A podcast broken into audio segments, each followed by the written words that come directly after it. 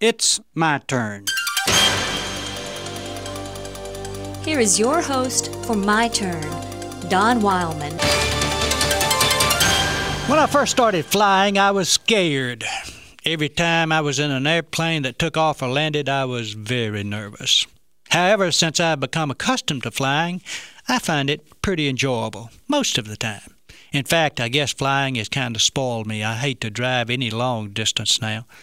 I can recall an experience once when several of us were flying between Athens and Tel Aviv. We hit some turbulence, the worst I've ever experienced. It was so bad that even the sturdiest near me got into a seat, fastened her seat belt, and got into the safety position.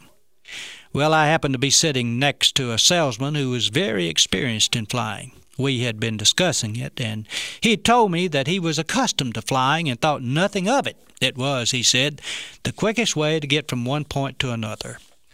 When we first hit the turbulence, I noticed that the salesman suddenly got out of his talkative mood. As we continued in the turbulence and it grew worse, the salesman grew noticeably nervous. I had become so accustomed to flying by that time that hitting turbulence didn't really bother me that much. I had decided on previous flights that the possibility of a crash was remote and that all my worrying wouldn't prevent a crash. So I concluded that in flying I was going to enjoy myself, and if we crashed, we crashed.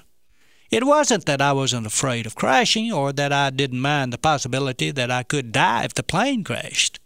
It was simply that I had given my life to God, and He'd take care of me even if the plane did crash, and even if I did die. During the turbulence, some of my Christian friends and I made jokes about the quick movements of the plane, laughed, and we had a, a good time.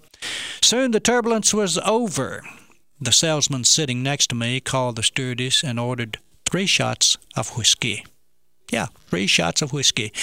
I guess if you haven't got the spirit, you have to have some spirits. Each time I remember that incident, I recall the tale about the very rich man who was flying for the first time.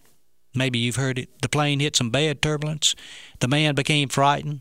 He prayed like he had never prayed before. He promised God that if God would let him get down safely, he would give God half of everything he owned. Well, the turbulence soon ended, and the plane landed safely. When the rich man got off the plane, he was reminded of his prayer by a Christian who had been sitting next to him. I'm sure you're going to carry out your promise, the Christian said. Well, sir, the man replied, I have made God another promise, better than that one.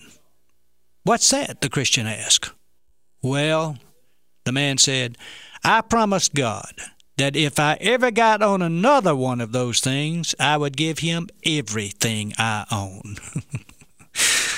well, my only comment is that there are people like that. This has been My Turn with Don Wildman, a production of the American Family Association.